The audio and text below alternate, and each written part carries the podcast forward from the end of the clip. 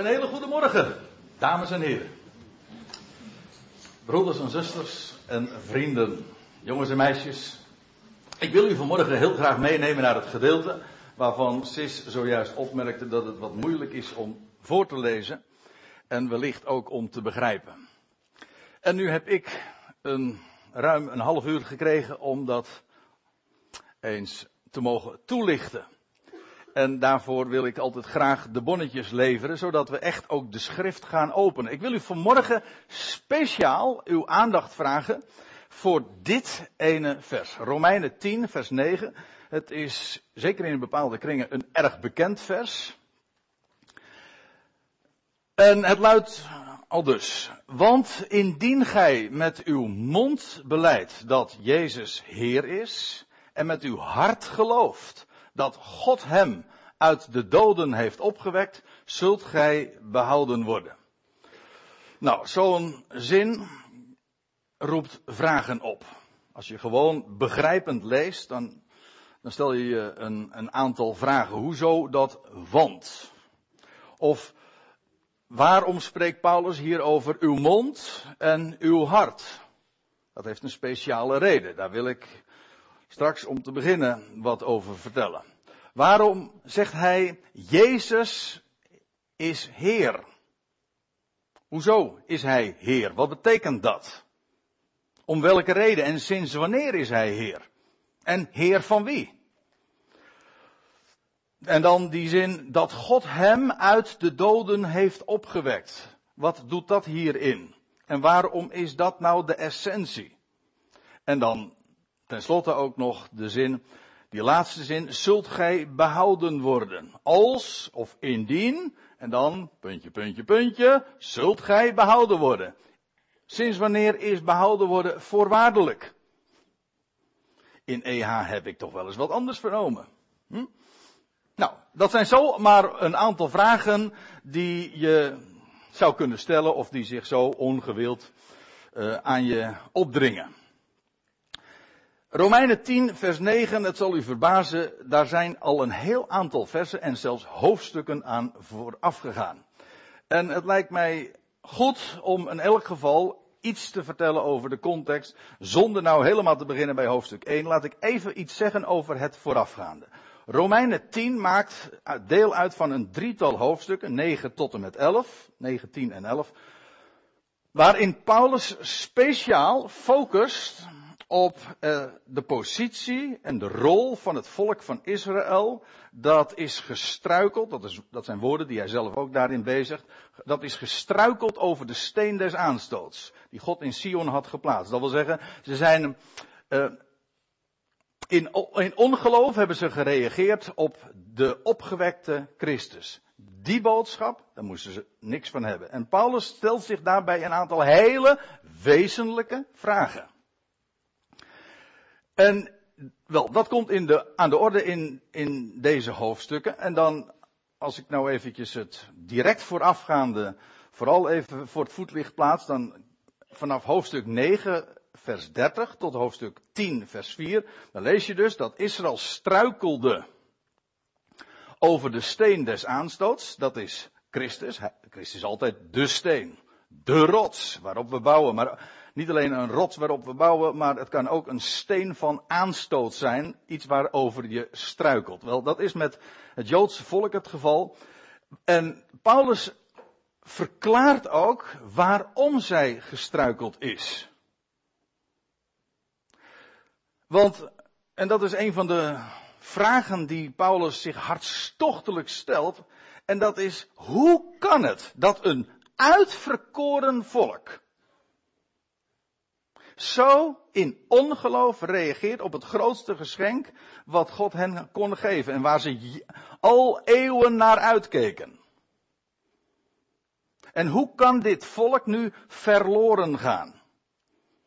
Ook dat is taalgebruik, ik zal het straks nog uh, ook uh, aantonen. Dat is taalgebruik die hij daarbij uh, gebruikt.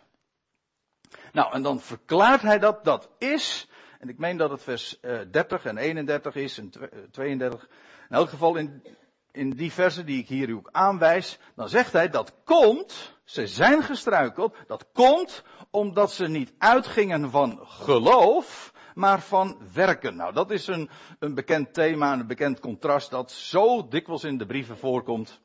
Het idee daarbij is dat werken iets is uh, dat te maken heeft met verdienen. Dat is toch de reden waarom we werken, nietwaar? En geloof heeft te maken met iets wat je hoort en waar je niks aan kunt doen dan alleen maar geloven. Met een mededeling, met een bericht. Een goed bericht. Kijk, als ik zeg, pak in uw auto de paraplu, dan is dat een opdracht.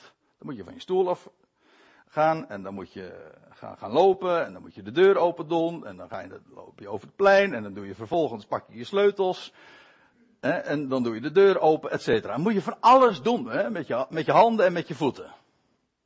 Maar als ik tegen u zeg, morgen krijgt u een geheel verzorgde vakantie naar de Caribbean, ja, wat kun je daarmee doen? Nou, daar, kun je niks mee doen, behalve het aanhoren en geloven. Je gelooft met je hart, want je wordt er erg blij van. Dat is een blij bericht. Wauw, morgen op vakantie. Nou, dat, dat, doe je met je, dat doe je met je hart. Je gelooft het. Het is een bericht en daar kun je verder helemaal niks mee doen. Het is een, een belofte of een bericht. En dan geloof je. Ja, of, of niet natuurlijk. Maar je gelooft het. En als je hart er vol van is, ja, dan gaat de mond er nog van overlopen ook. Nou, dat is geloof. Nou, wat Paulus zegt, Israël gelooft niet. Ja, ze werkt wel. Ze zegt, hij zegt ook in, het, in die eerste hoofdstukken, in die eerste versen van hoofdstuk 10, hij zegt, ja, ik getuig van hen dat ze ijver hebben. Trouwens, daar wist Paulus alles van. Een orthodoxe jodendom, een grote ijver. Maar hij zegt, het is een ijver zonder verstand, zonder besef.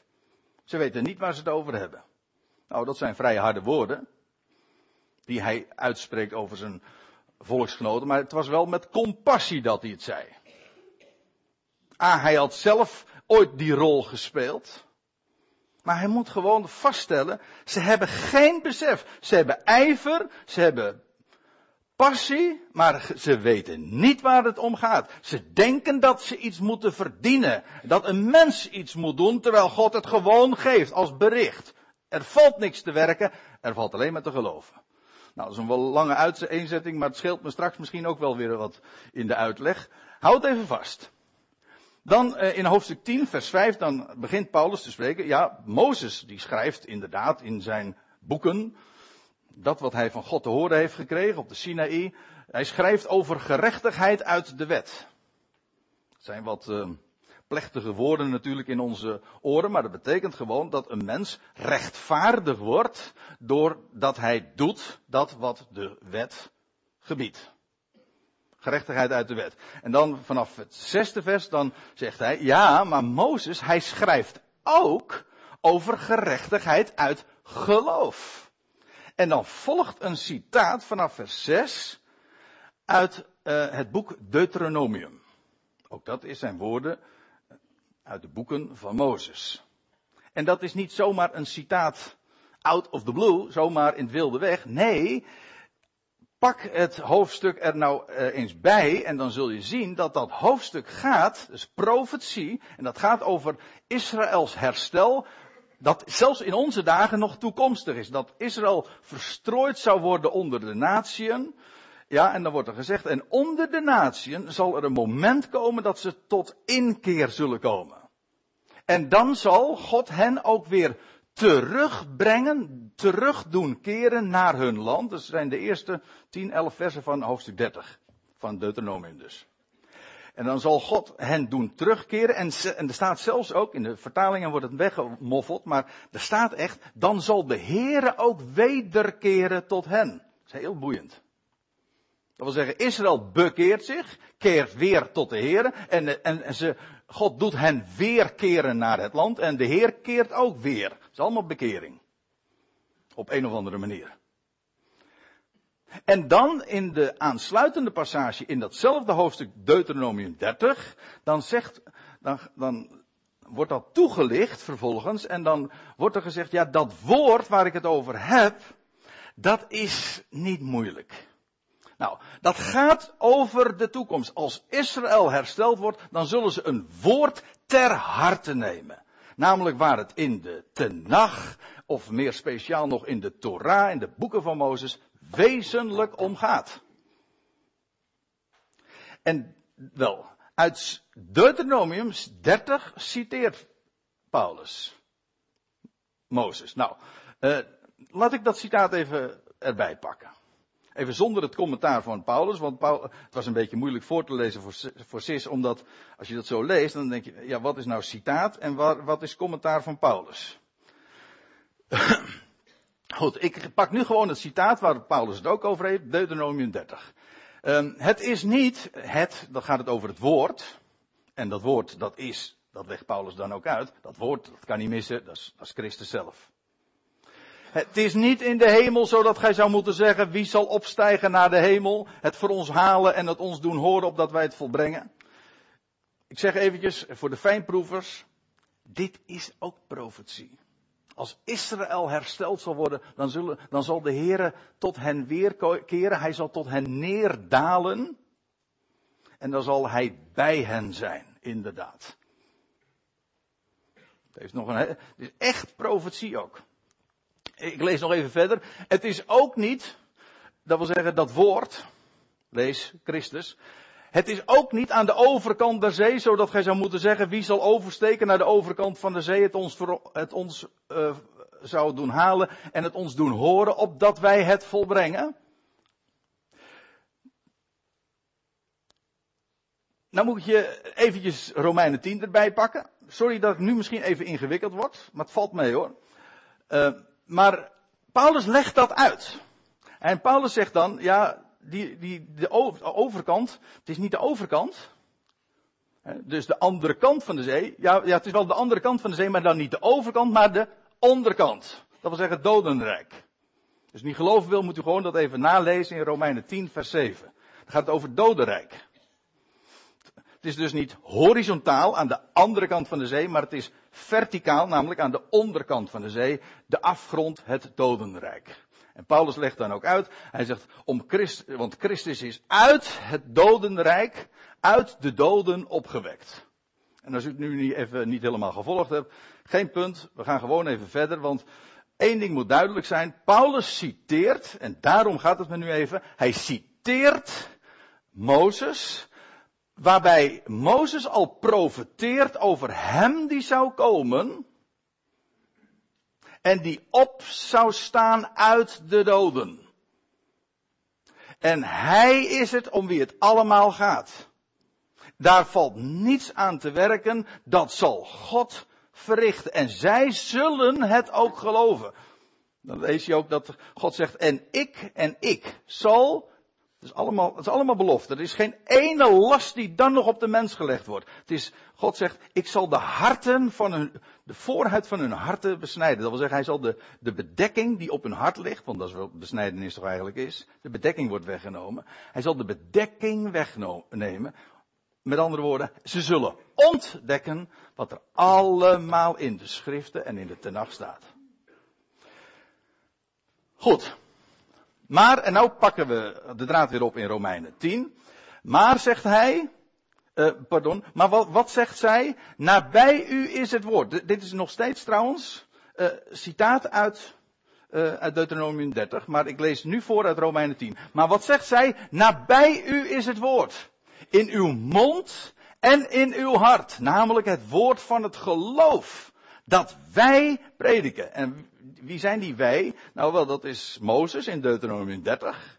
En Paulus, die dat nu zo etaleert en allemaal toelicht en verkondigt. Woord van geloof.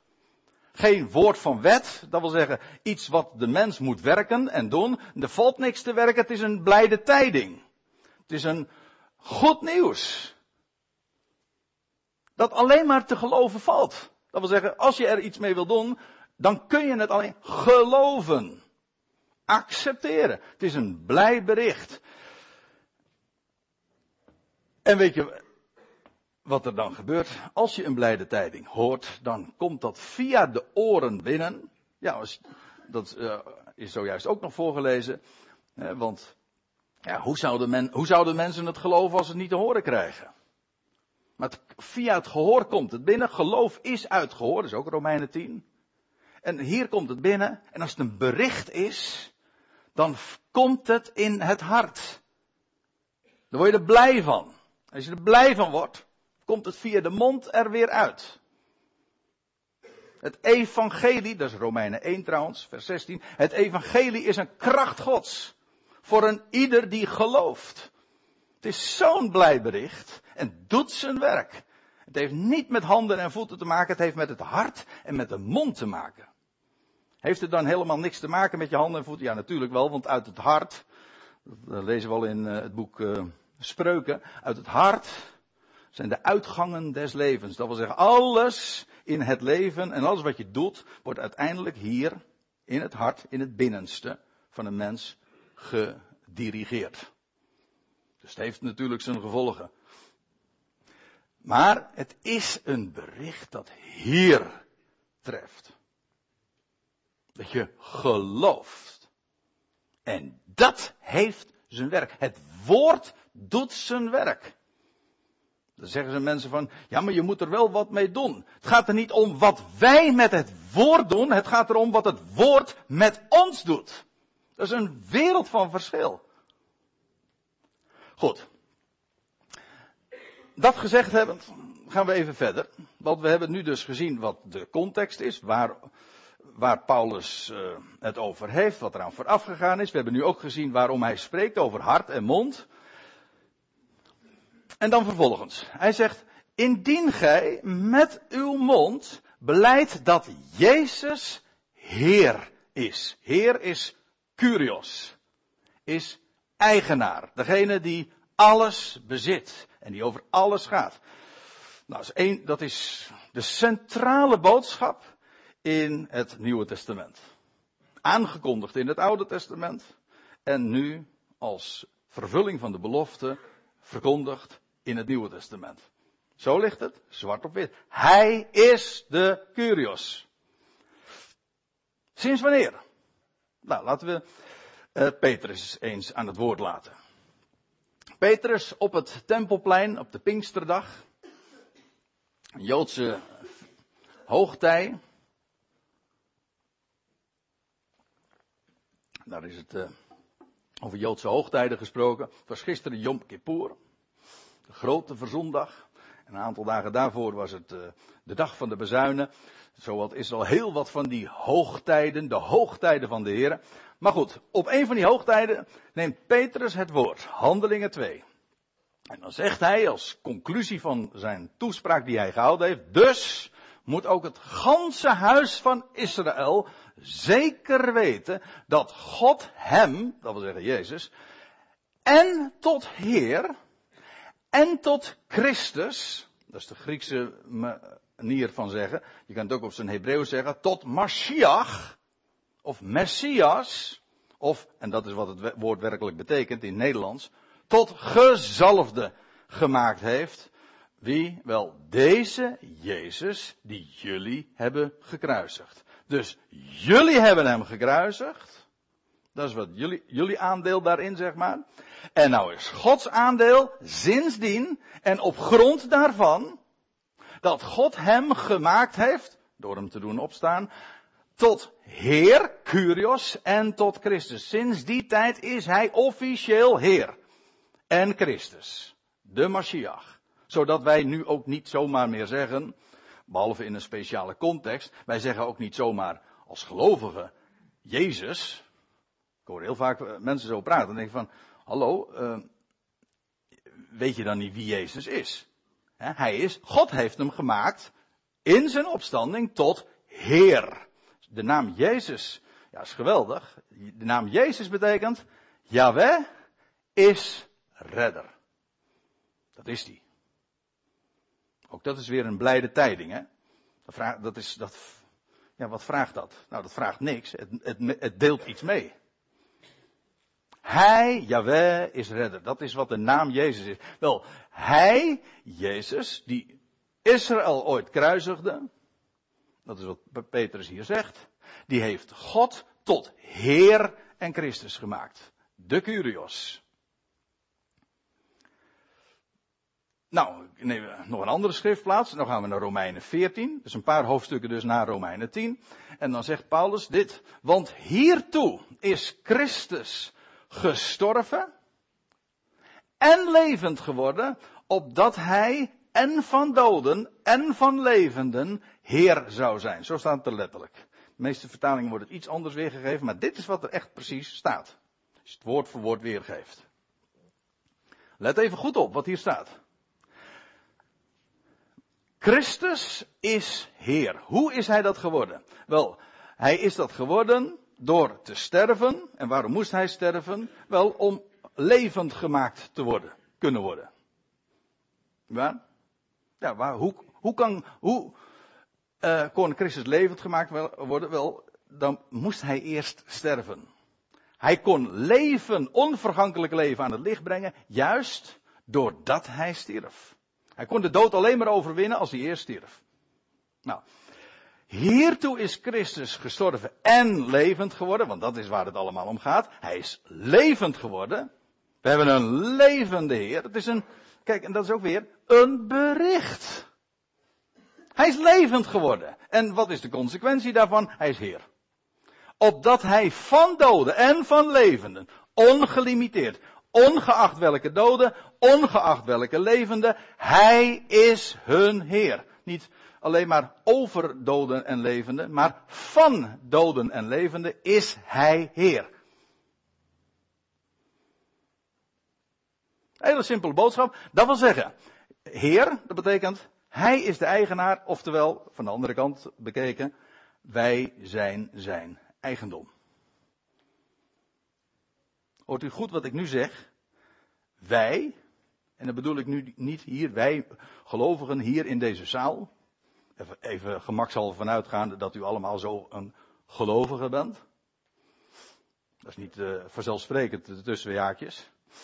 Het louter feit dat je hier zit, wil nu zeggen dat je een gelovige bent. Ik hoorde laatst iemand zeggen, als je bij de McDonald's zit, dan ben je nog geen hamburger. Hm? Nee, dat, is, dat zijn twee verschillende dingen. Nee, een, een gelovige ben je niet doordat je op een bepaalde plaats in een lokaal zit, waar mensen liedjes zingen en zo. Nee, geloven doe je met het hart. Geloven doe je niet met de lippen, geloven doe je met het hart. Nou, hij is Heer van doden en van levenden. Van elk mens. Je bent zijn eigendom. Destijds was dat voor mij heel schokkend. Ik ben zelf uh, Calvinistisch groot geworden. En daar was het altijd de grote vraag, en dat is in evangelieprediking ook altijd het geval, dat men dan zegt van ja, dat de vraag gesteld wordt, ben jij zijn eigendom? En er zijn mensen in ons lieve vaderlandje die hun hele leven op de kerkbank slijten en tobben over de vraag, ben ik zijn eigendom? Weet u waarom? Omdat ze nooit het evangelie hebben gehoord. Wat is het evangelie? Je bent zijn eigendom. Dat is het evangelie. Je bent van hem. Hij is namelijk gestorven en levend geworden met één oogmerk. Nou ja, dat is niet helemaal waar wat ik nu zeg. Nou, in ieder geval met dat oogmerk, want hiertoe is Christus gestorven en levend geworden, opdat hij van doden en van levenden Heer zou zijn. Dat is zijn positie en onze positie is dus er een van zijn eigendom, voor zijn rekening. Je bent van hem. Wat is uw enige troost? citeer weer eventjes uit mijn eigen verleden. De Heidelberger Catechismus, zondag 1. Voor sommige mensen is dat wat ik nu zeg abacadabra, maar dat is, als je een Calvinistische achtergrond uh, hebt, dan weet, ken je dit. Wat is uw enige troost in leven en in sterven? Dat ik niet van mijzelf is dan het antwoord, ben maar het eigendom weet van mijn getrouwe zaligmaker. Christus Jezus. Dat is waar, het is waar. Maar het is geen aanbod. Het is niet zo van, maar je moet wel eerst, nou ja, een bepaalde procedure eerst kiezen of zo. Nee, het is een mededeling, een bericht. Daar valt niks voor te werken. Sterker nog, een werk is fataal en bewijst dat je niet gelooft. Hoort u wat ik nu ook zeg? Het louter feit als je zegt, ik ga ervoor kiezen, dan geloof je dus niet dat hij Heer is. Hij is Heer. Je bent van Hem. En er komt een moment dat je het ook zult erkennen. Maar je bent van Hem.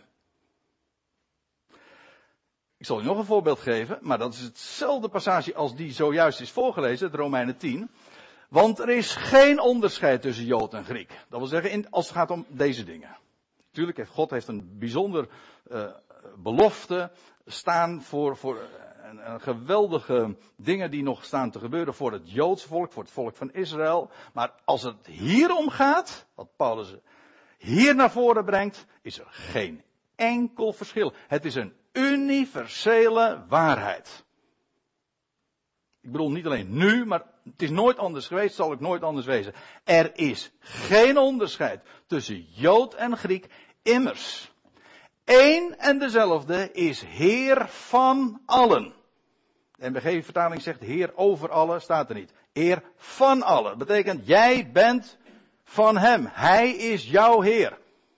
Dan hoef ik niet uit te kijken van, ja, jij bent een gelovige, jij bent ook gelovige, hij is jouw Heer.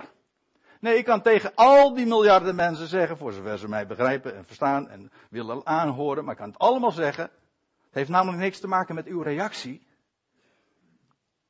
Dat vind ik, daarom vind ik het ook zo'n blijde tijding. Het heeft niks te maken met, met de reactie van de mensen. Ze kunnen het vertreden, ze kunnen hun vingers in hun oren stoppen. Ze kunnen gaan vloeken. Maar het verandert niets aan de waarheid. Je bent van Hem. Je bent gekocht en betaald. De prijs is betaald. En Hij laat je never nooit meer gaan. Je komt nooit meer van Hem af.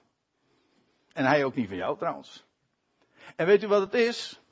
Kun je daar niet verloren gaan? Jawel. Maar dus de garantie, als je verloren gaat, als die je kwijt is, dan zoekt hij je net zo lang op tot hij je weer gevonden heeft. Waarom? Je bent van hem.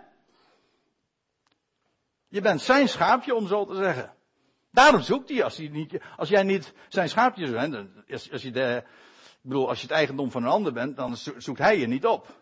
Daarom is het zo belangrijk om te weten dat hij je Heer is. Onvoorwaardelijk.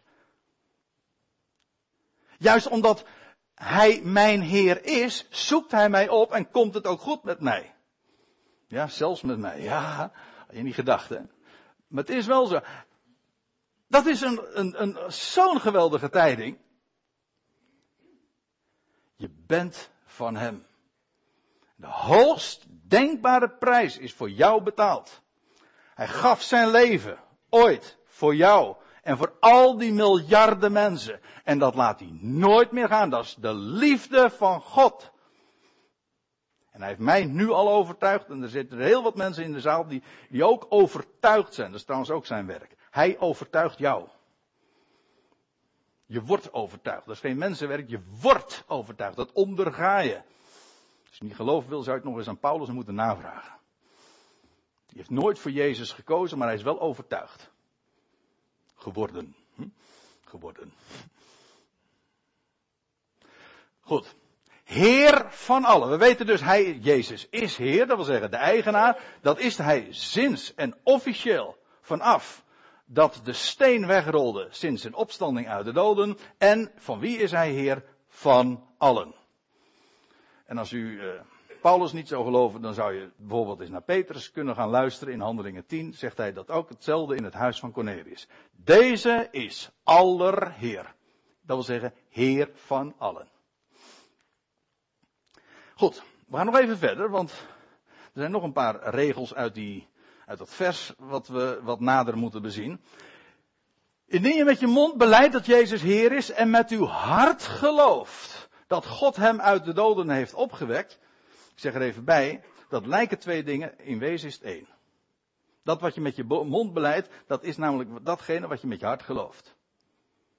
Hij is Heer doordat God hem uit de doden heeft opgewekt zodat hier niet over twee dingen gesproken wordt, wordt over één ding gesproken die je met je mond beleidt en met je hart gelooft. Met je mond beleid je dat hij Heer is. Dat wil zeggen, je bent zijn eigendom.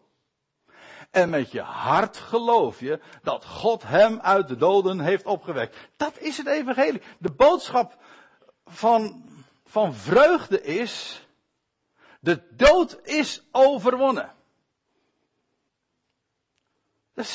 Een bericht. Ook dat is weer iets waar niets aan te doen valt, ook niets tegen te doen valt. Het heeft ook niks te maken met gevoel. Helemaal niks. Het is een bericht en dat hoor je en dan zeg je, als het waar is, dan verandert dat alles. Er is geen betere tijding of een bericht dan voor een sterveling dan te vernemen in deze vergankelijke, sterfelijke wereld waar alles vergaat, maar het altijd maar tobben is. We kunnen het erg leuk maken en slingers ophangen, maar ach, het is maar toch. Uh, hm? Soms denk je, er zijn van die dagen dat je daar wat sterker bij bepaald wordt dan andere dagen, maar het is toch eigenlijk maar, misschien is het wat zwartgallig gezegd, maar het is een tranendal. Maar, in dit tranendal is daar een goed bericht. Iemand heeft de dood overwonnen. Dat is het evangelie. En de dood wordt er niet gedaan zodat er geen dood overblijft. Paulus zegt in 2 Timotheus 1, dus ik val midden in de zin, vers 10. Onze redder, Christus Jezus, die de dood van zijn kracht berooft. Het staat in een, in een tijdloze werkwoordsvorm. Die de dood van zijn kracht berooft. En onvergankelijk leven aan het licht brengt door het evangelie. Wat doet het evangelie? Dat is een blijde tijding. En wat vertelt het? De dood wordt van zijn kracht beroofd. Dat wil zeggen, de dood wordt teniet gedaan. En hoe doet God dat? Door allen levend te maken. Dat is de truc. Ja, hoe doe je de dood er niet? Gewoon door alle mensen levend te maken. Nou, dat is het evangelie. Simpeler kan het niet. Het kan niet kapot. Je vertelt het. En als je gelooft, verandert dat alles. En Paulus zegt, ik ben daartoe aangesteld, geroepen. Hij heeft er niet voor, hij heeft er niet naar gezocht. Echt niet. Hij is bij de kladden gepakt. Zo, jou moet ik hebben. Ja, maar ik ben de grootste der zondaren. Daarom. Als ik mijn genade wil etaleren, moet ik niet een brave iemand hebben. Dan moet ik de grootste der zondaren hebben. Zodat als ik kan bewijzen dat er hoop is voor de ergste der zondaren. Nou, dan is er hoop voor alle zondaren. Ja, ik ben daartoe aangesteld. Als een heraut, gewoon om het te bekend te maken. De mededeling te doen. Ik ga van stad tot stad en ik vertel het gewoon. En wie het gelooft, gelooft. En wie het niet gelooft, gelooft het niet. En we gaan weer verder. Nou ja, Natuurlijk, dat doet, dat doet zijn werk wel. Daar gaat het niet om. Maar ik bedoel, dat is wat een mededeling is. Wat een heraut doet. En een apostel, een afgevaardigde, persoonlijk door hem aangesteld. En een leraar om dat te onderwijzen, te onderrichten, toe te lichten, etc. Te bewijzen. Nou, Paulus heeft zich van zijn taak gekweten, zoals dat heet, toch? Nou ja het een beetje vreemd klinken als ik het zo zeg. Uh, maar in elk geval, Paulus heeft die taak volbracht. Als heraut, als apostel en als leraar. Om dat evangelie te vertellen. Nou moet ik op nog iets even wijzen. Namelijk dat hij zegt. Ik herhaal de zin nog een keer. Want indien gij met uw mond beleidt dat Jezus Heer is. En met uw hart gelooft dat God hem uit de doden heeft opgewekt. Er staat dus niet alleen maar, hij is opgestaan uit de doden. Ja, dat is wel zo. Hij stond op uit de doden. Maar er staat hier dat God hem uit de doden heeft opgewekt. En het, die boodschap die zo simpel is, de God van deze Aion, de Diabolos, is zo slim geweest om voor deze hele eenvoudige mededelingen een aantal hinderlagen van die traps neer te leggen. Zodat mensen dit, dit simpele gegeven niet eens kunnen pakken. Maar ik zal u vertellen dat als je orthodox bent, ik bedoel gewoon christelijk, dan kan je dit eigenlijk niet eens van harte geloven. Nou, ik bedoel dit. Kent u dit lied? Ge dit is een schitterend lied. Ik zing het ook wel, maar dan wel in de in de herziene versie, zeg maar. geen graf hield Davids zoon omkneld. Hij overwon die, ik zou daar zingen. Hè? Hij overwon die sterke held. En dan staat er, hij steeg uit graf. Tot, tot dusver zeg ik alleen maar vette uitroeptekens. Maar dan, nou komt de, nou komt de grote leugen. Hij steeg uit graf door eigen kracht, want hij is God bekleed met macht. Dat is dus niet waar. Als dit waar is, kan ik niet van harte geloven dat God hem uit de doden heeft opgewekt. Want, ja, als, ja maar dat heeft er weer mee te maken dat men zegt dat Jezus God is. Nou, als Jezus God is, dan hoeft hij niet uit de doden opgewekt te worden. Maar het punt is juist, hij was niet God, hij was een mens. Dus één God, één middelaar van God en mensen, de mens Christus Jezus. En die mens stierf. Hij was dood. Ik bedoel, dood. En als God hem niet uit de doden had opgewekt, was hij nu nog dood. Hij werd opgewekt. Ik geloof met mijn hart dat God hem uit de doden heeft opgewekt. Daarom kan ik dit lied ook wel zingen, maar dan doen we het zo. Hè? Hij steeg uit graf door vaders kracht, want die is God bekleed met macht. Is een groot verschil, nietwaar? Enfin. Nou gaan we nog even verder. Want, ik lees de zin nog een keer, zodat we weten waar we het over hebben. Indien je met uw mond beleidt dat Jezus Heer is en met uw hart gelooft dat God hem uit, dat God hem uit de doden heeft opgewekt.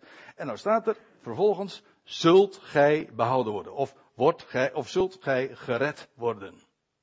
En nou komen we misschien wel op de lastigste vraag. Weet ik niet. Het hangt er vanaf wat voor achtergrond je hier nu zit. Maar dit. Zult gij behouden worden? Is behouden worden voorwaardelijk? Nee? Gedeeltelijk. Dat is dus ja. Ja, toch?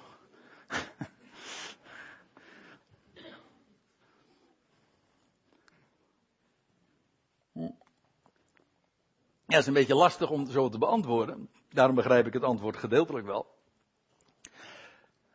Kijk, wat hier, dat, is, uh, vrij, dat is erg zeldzaam, maar wat hier in, op deze plaats verteld wordt, onderwezen wordt, God is een behouder van alle mensen.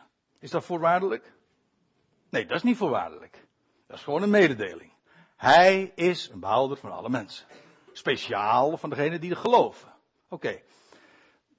Maar hier wordt gesproken, zult gij behouden worden. Dat wil zeggen, als je hem niet met je mond beleidt dat hij Heer is, als je niet met je hart gelooft dat God hem uit de dood heeft opgewekt, dan ben je dus niet gered. Ja, ik bedoel, je kan nou wel zeggen van ja, maar ik geloof dat hij een redder is van alle mensen. Ja, dat tot je dienst. Van harte gefeliciteerd bij deze. Maar dit staat er ook. We gaan niet natuurlijk de ene tekst wegstrepen tegen de andere. Het is het ene is schrift, het andere net zo goed. Kijk, het hele idee, en ik hoor dat heel vaak dat mensen dan zeggen van ja, ik geloof dat, uh, dat alle mensen gered zijn. Nou, ik niet. Dat staat ook niet in de Bijbel. God is een redder of een behouder van alle mensen. Maar niet alle mensen zijn gered. Nee, helemaal. En er is namelijk, dus ook dat is een universele waarheid. Een mens wordt gered niet op voorwaarde van, want het geloof is niet een voorwaarde, maar het is wel het kanaal, de wijze waarop God redt. Dat is een heel groot verschil. Hij redt, hoe? Door het gelovig aanroepen van hem. Echt waar, ja, ik, ik ga nu een paar bewijzen leveren. Voor sommige mensen is dat misschien uh, ten overvloede, want dat ligt nogal voor de hand. En voor andere mensen is het misschien schokkend. Maar alle mensen zijn niet gered. Mensen die gered zijn, dat is, dat is helemaal niet. Uh, dat komt helemaal niet zoveel voor hoor. Nee, nou ik zal u een voorbeeld geven. Uh, Romeinen 9. Dat is confronterend hoor, wat Paulus hier zegt. Dan, dan citeert Paulus Jezaja. Jezaja roept over Israël uit. Al was het getal van de kinderen Israëls als het zand der zee, moet nagaan, hè? hij heeft het hier over Israël. Dat volk dat zo ijverig was met zijn God en zo bezig was dag en nacht, godsdienstig, vroom. En hij zegt, al was het getal van de kinderen Israël als het zand der zee, een overschot, een rest zal gered worden. U zegt, ja, maar dat, vind, dit vind, klinkt mij niet makkelijk. Ja, dat maakt niet uit. Dit, ook, dat zegt, dat zegt de schrift ook. Dat hij de behouder is van alle mensen wil niet zeggen dat alle mensen behouden zijn. En hier gaat het dan specifiek over Israël. Het merendeel, dat zegt Paulus ook, hij zegt het, met, hij zegt het wenende. Dat is trouwens ook uh, ditzelfde hoofdstuk, of Romeinen 11, dat hij zegt, mijn, mijn gebed gaat tot God uit. Hè? Want ik heb een voortdurend hartzeer over mijn eigen volksgenoten. Het was niet met wrok, het was met, met passie dat, dat Paulus sprak zo over, ook over zijn, zijn, zijn volksgenoten. Hij zegt ze zijn verloren. Waarom? Omdat ze niet vroom zijn? Ja, juist omdat ze vroom zijn. Omdat ze denken het met werken te moeten redden. Het is gewoon een blijde tijding. En dan geloven ze niet. Ze willen het niet. Want ze denken dat ze er zelf nog iets aan moeten doen. En dat is fataal. En dan kun je zeggen, ja, maar dat gaat over Israël. Ja, wat dacht u nou? Dat gaat over religie in het algemeen. Op het moment dat een mens zegt, ik moet er iets aan, doen, ben je het al kwijt. Dan heb je de mededeling dus verworpen. Goed. Ja, ik moet opschieten, zie ik. Maar goed. Uh, even nog een paar dingen. Uh, Romeinen 10, vers 13. Al, ook dat is ook weer zo'n waarheid. Universeel. Al wie de naam van de Heer aanroept, zal gered worden. Dat geldt voor Israël, maar dat is nu, dat is nooit anders geweest. Behoud is er wanneer je hem gelovig, met hart, aanroept. Dat veronderstelt uiteraard dat je de naam van de Heer kent en die naam is Jezus. Jezus is Heer. En die naam, Yahweh, red. Want dat is wat Jezus betekent. Jezus, Yeshua. Yahweh, red. Hij is Heer. En dan ben je gered.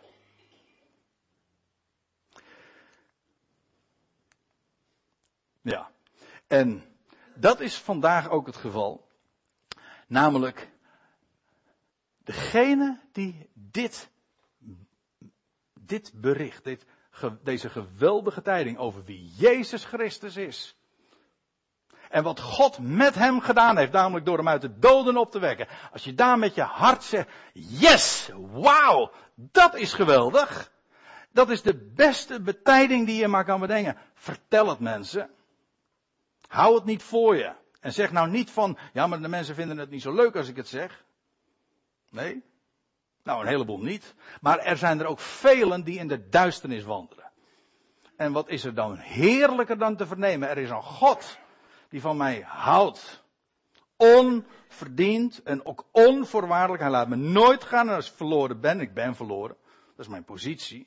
Hij vindt me. En op het moment dat je zegt, dat is de waarheid. Hier hè. Dat is de waarheid. Je buigt je knieën. En je zegt, hij is. Niet hij wordt mijn Heer, hij is mijn Heer. Paulus zegt, als je dat met je hart zegt, hoor je nu al bij die Ecclesia. Je bent trouwens van tevoren al geroepen en bestemd. Dus ook dat is geen eens eigen werk. Maar ik hoop dat ik dat duidelijk gemaakt heb. En weet u wat ik het allermooiste vind?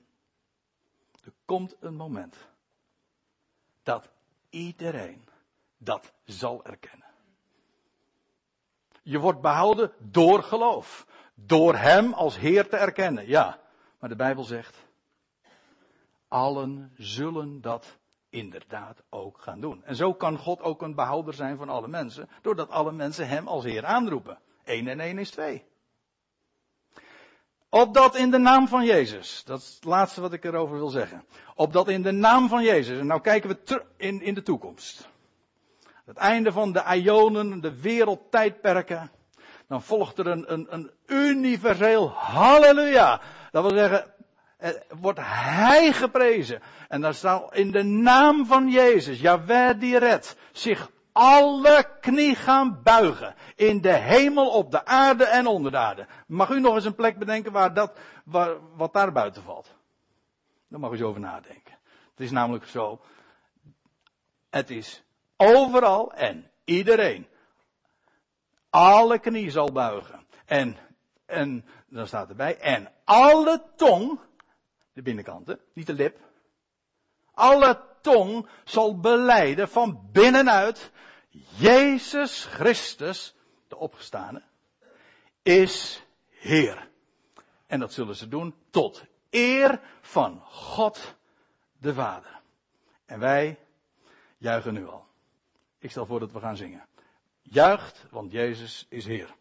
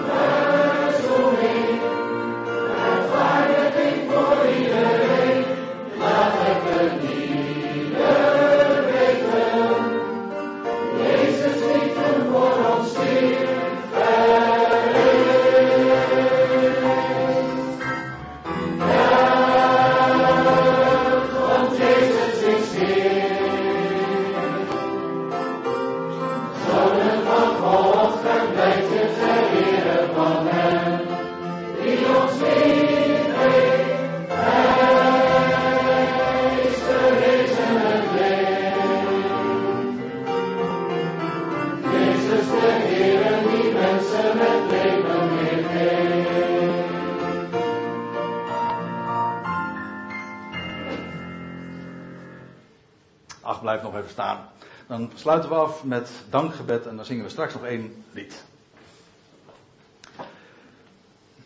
Machtig God, een Vader.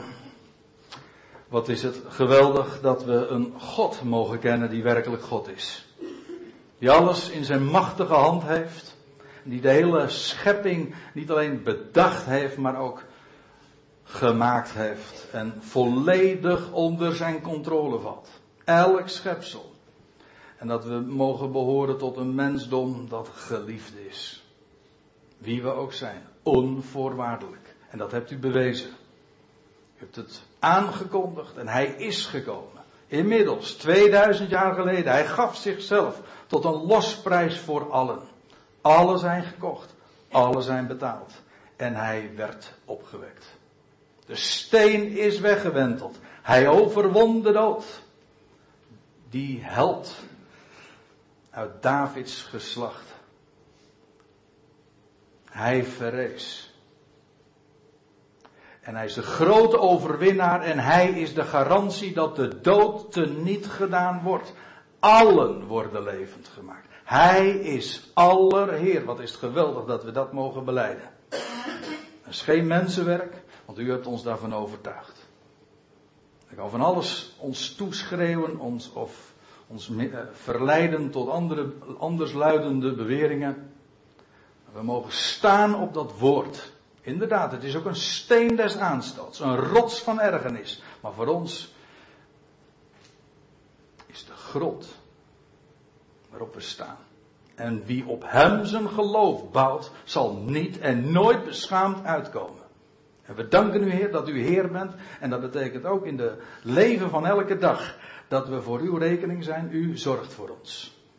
En dat is al een hele zorg minder, want dat betekent dat we in ons, onze niets zorgen hoeven te maken. En u maakt alles wel. Daarom zijn we mensen met hoop, met vreugde. Dan hebben we een blijde tijding. Welzalig degene die zijn de voeten van degene die een goede tijding brengen. Dan komen de voeten toch nog aan, aan bod. Want dan hebben we iets te vertellen, een bericht. Zoals iemand ooit zong, voor de ladies, voor de vissers en de boeren. Voor de ladies en voor de hoeren. Maar speciaal voor mij. En we danken u Heer dat dat waar is. We zijn voor uw rekening en we danken u voor het feit dat u uw naam in ons leven verheerlijkt op die wijze. In de naam van uw Zoon, de grote overwinnaar, Christus Jezus, onze Heer. Amen.